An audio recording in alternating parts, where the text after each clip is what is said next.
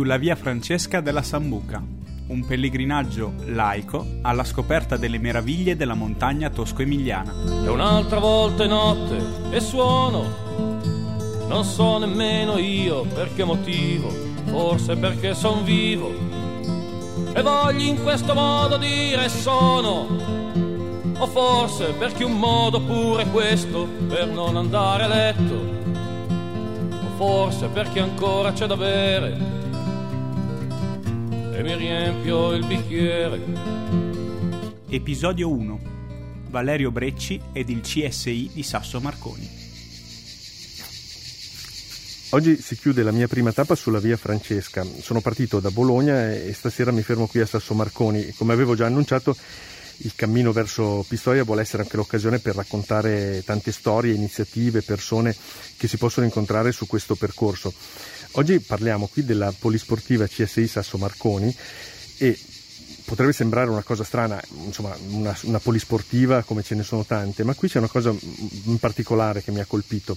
Innanzitutto la ricchezza delle attività, eh, diciamo che è davvero una polisportiva, nel senso di eh, molte attività. Eh, qui mh, si praticano il basket, l'atletica leggera, il pattinaggio, l'escursionismo, e tante altre che non ho citato eh, ma che potete scoprire sul, sul loro sito. Eh, voglio cercare di capire qualche cosa in più allora ho pensato di parlarne con Valerio Brecci che di questa polisportiva è una guida escursionistica tra le altre cose e si occupa anche in particolare di questo tipo di attività. Allora gli proporrò alcune domande.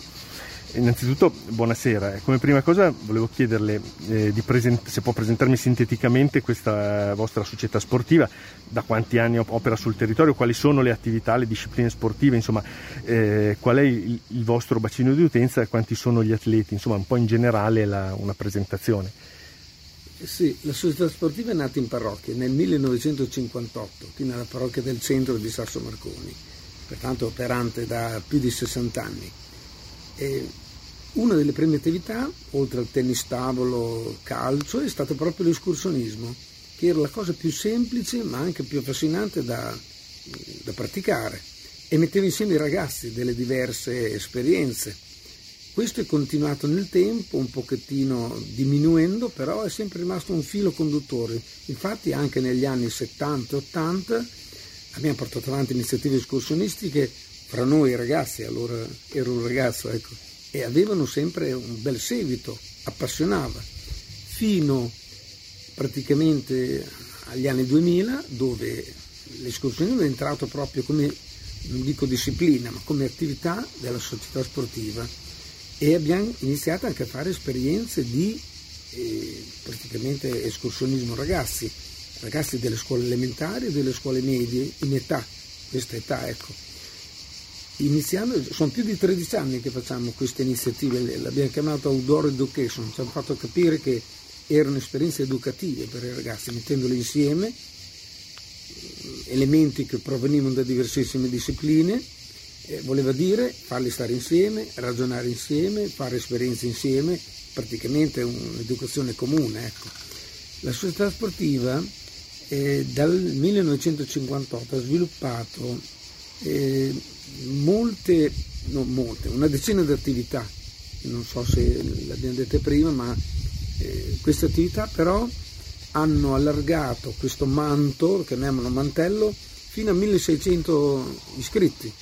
Queste sono famiglie sul territorio e sono una base importante per promuovere iniziative al di fuori degli avvenimenti sportivi, feste, eh, altre, altre iniziative tradizionali come la Befana, come la vendemmia, come tutte queste cose legate alle tradizioni popolari.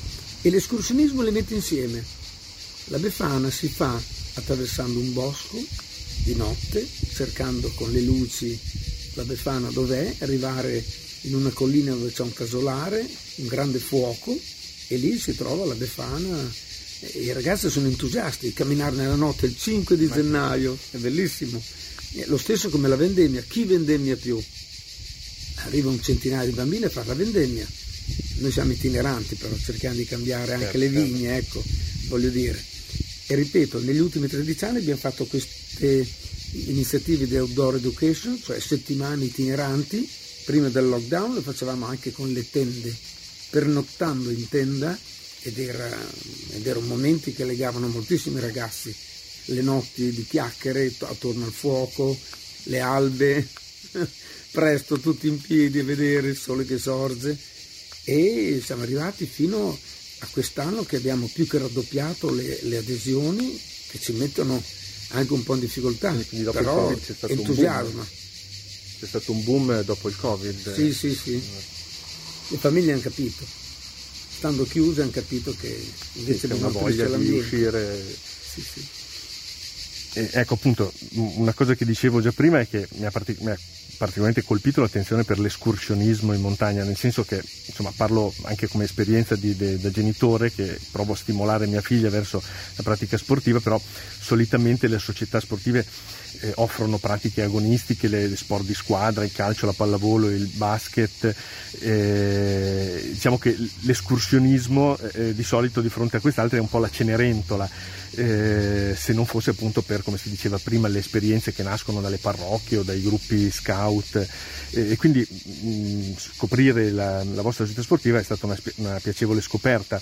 Eh, volevo capire meglio com'è che riuscite a rendere accattivante per i ragazzi eh, l'escursionismo, eh, a motivarli rispetto a magari eh, gli sport di squadra che sono più eh, accattivanti e più, più coinvolgenti. Ecco. Ripeto, l'escursionismo non fa concorrenza a nessuno, anzi, anzi è un, eh, è un trade union praticamente una, una, catena che lega tutti, perché arrivano ragazzi che praticano diverse discipline sportive, diversissime, anche fuori dalla società sportiva. Pertanto mette tutti alla pari. E poi se teniamo eh, conto che un viaggio che diventa avventura è affascinante per qualsiasi ragazzo, da fare poi insieme ad altri è molto allettante. Noi praticamente conduciamo sulle nostre colline, nei boschi, a scoprire eh, ruscelli che non sa neanche se esistevano, grotte, laghetti, eh, insediamenti rupestri, c'è di tutto qua, il territorio è ricchissimo di testimonianze storiche, archeologiche, anche dell'ultima guerra per dire, dalla preistoria fino all'ultima guerra, le trincee, gli, praticamente le, le, grotte dove tenevano dentro gli armamenti, c'è di tutto, affascina enormemente i ragazzi. Ha scoperto appunto il territorio. Sì, sì, il territorio della, della sua storia e di eh. tutto quello che... Infatti, eh, infatti ma, um, volevo farle un'altra domanda, ma praticamente eh, mi ha già risposto, nel senso che eh, l'escursionismo come attività sportiva è eh, un'attività che eh, spinge verso al, al, rapporto con l'ambiente, alla, al rapporto con se stessi nell'ambiente, tutte cose che magari in più rispetto, diverse rispetto all'approccio delle, degli sport di squadra. Quindi, però mi, mi, ha già risposto a quello che diceva, da sempre questa polisportiva è molto attenta non solo al all'attività sportiva in sé o la, l'agonismo, al, ai campionati, così, ma è attenta anche a altre dimensioni che sono eh, quelle dell'ambiente, della storia, della, della memoria, dell'educazione, in generale potremmo dire anche dell'educazione, civica forse. Sì, sì, sì, ma eh, dirò in più, il territorio è ricchissimo di testimonianze che inducono all'interesse alla scoperta. Cito la casa di Marconi, di Guglielmo Marconi, uh, poi il borgo di Colle Ameno, tutte cose che per i ragazzi sono scoperte grandissime. Se penso solo alla visita a Guglielmo Marconi, ci ha fatto entrare nella stanza dei bachi al buio con l'apparecchio che scintilla, che manda i primi segnali e poi abbiamo attraversato la collina dove esplosero lo sparo che annunciò che il messaggio di Marconi era arrivato, tutte cose affascinanti, sembrano favole per i ragazzi, invece quando arrivano a scuola e le chiedono ma noi siamo stati qui, là, eccetera diventa una, quindi, bella, una bella, collana, catena. Ma quindi magari, eh, eh, adesso non, non, lo so, volevo chiederlo, glielo chiedo proprio per questo, eh, eh, certi tipi di attività li fate anche in collaborazione o a supporto delle scuole? Sì, la scuola ci chiede sempre collaborazione, ma eh, bisognerebbe lavorare a tempo pieno perché le scuole sono di 300-400 ragazzi e fare attività per tutti vuol dire fare i professionisti Casomai qualcuno dei ragazzi che collabora adesso diventerà una guida professionale. Io non lo sono, eh, sono un appassionato, però fino a quando ero ragazzo. Però sono convinto che qualcuno dei ragazzi che collabora attualmente ad accompagnare queste iniziative per me diventerà guida professionale e innanzitutto promuove la conoscenza e la scoperta del, del turismo locale, innanzitutto, cioè amare la propria terra e presentarla agli altri che vengono da fuori. Questo è il più bel tappeto di ingresso per chi viene da lontano, imparare l'ospitalità, le persone che si conoscono durante il cammino, le case appunto aperte, accoglienti, questo bel tessuto per poi promuovere tante altre cose.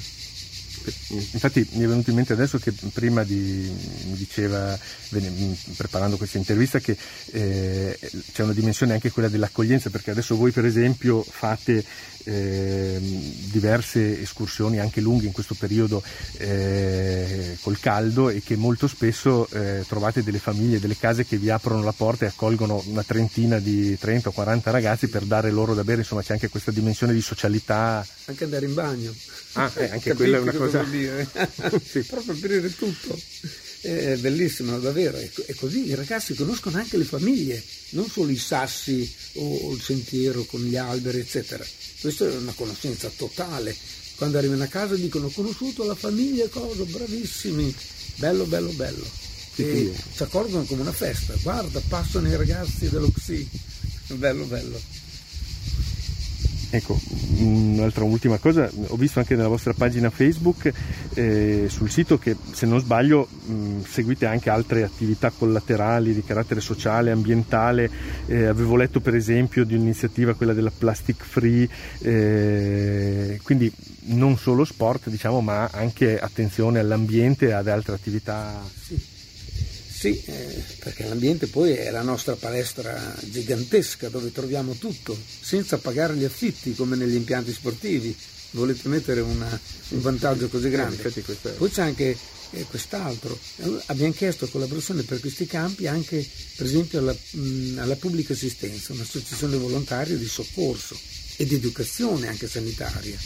Ecco, e di fronte a questo i ragazzi rimangono appassionati, cioè imparare a curare le prime ferite, ricercare, fare anche protezione civile, ricercare bambini dispersi nel bosco, feriti e approntare barelle con corde, con rami, eccetera, per portarli fuori dai punti più pericolosi. Sono esperienze che i ragazzi sentono dentro e partecipano con grande generosità. Ci vorrebbe ancora più tempo, ancora tutta l'estate fatta di queste esperienze perché i ragazzi cominciano dalle elementari e continuano anche da più grandi, quando fanno le scuole superiori, 16, 17, 18 anni. E se entrano dopo come costume mentale, come, come scoperta dentro le associazioni locali, sono una ricchezza, una ricchezza aggiunta, noi crediamo, almeno io credo. E, e, quindi prima mi parlava di, di, di, una storia molto lunga appunto di, questa, di questo gruppo sportivo eh, di, parecchi decenni e, e anche di, ragazzi che magari eh, dopo aver conosciuto la, l'escursionismo grazie a voi poi sono andati in giro per il mondo e quindi e tutto è dovuto a questa, a, alle origini, ringraziano, vi ringraziano ancora per, per averli eh, instradati, messi su questa, mh, su questa strada dell'escursionismo nutrizionismo, eh, c'è anche la, un, un, turnover, diciamo, c'è una formazione di questi ragazzi che magari nel corso del tempo possano eh, diventare loro stessi guide e portare avanti negli anni futuri la vostra esperienza. Ecco, l'idea è questa, la formazione è l'aspetto più difficile perché non è un processo unico dato in una sola volta, è un processo lungo che richiede pazienza, metodo, strumenti e vorremmo impostare appunto la preparazione per esempio col centro turistico giovanile, un'antica associazione anche questa, vorremmo qualificare i ragazzi come animatori culturali e ambientali. Naturalmente da lì è un, una prima conoscenza, si può diventare anche guida attraverso i corsi della regione, eccetera, però dare un'impronta più umanistica a questi, questa specializzazione, diciamo così. E ripeto, la formazione è importante, prima di tutto a livello locale, perché è una formazione che punta subito a livello nazionale, sì è importante però è come fare un salto subito da zero sulla Luna, ecco. E questa è la nostra grande sfida. trasmettere agli altri con pazienza, affiancando mai stando sopra, affiancando i ragazzi perché diventi veramente un grande interesse di qualificarsi sempre più sulla storia, sulla natura, sulla cultura del nostro territorio. Allora sì che dopo essere un ambasciatore di questa terra. Ho capito, niente, quindi allora mh, sicuramente è un'esperienza che è un arricchimento per i ragazzi, per le loro famiglie e, e per la comunità e per il territorio in generale. Mh, la ringrazio per questa interessante chiacchierata e non mi resta che farvi gli auguri per un'estate ricca di iniziative e anche per un futuro ricco di, di iniziative eh, che sicuramente possono aiutare i nostri ragazzi a, a, rimettere la testa fuori dall'uscio dopo questo periodo così difficile della pandemia e, e, ritor- e ritrovare la socialità e, e rivivere l'ambiente. Grazie.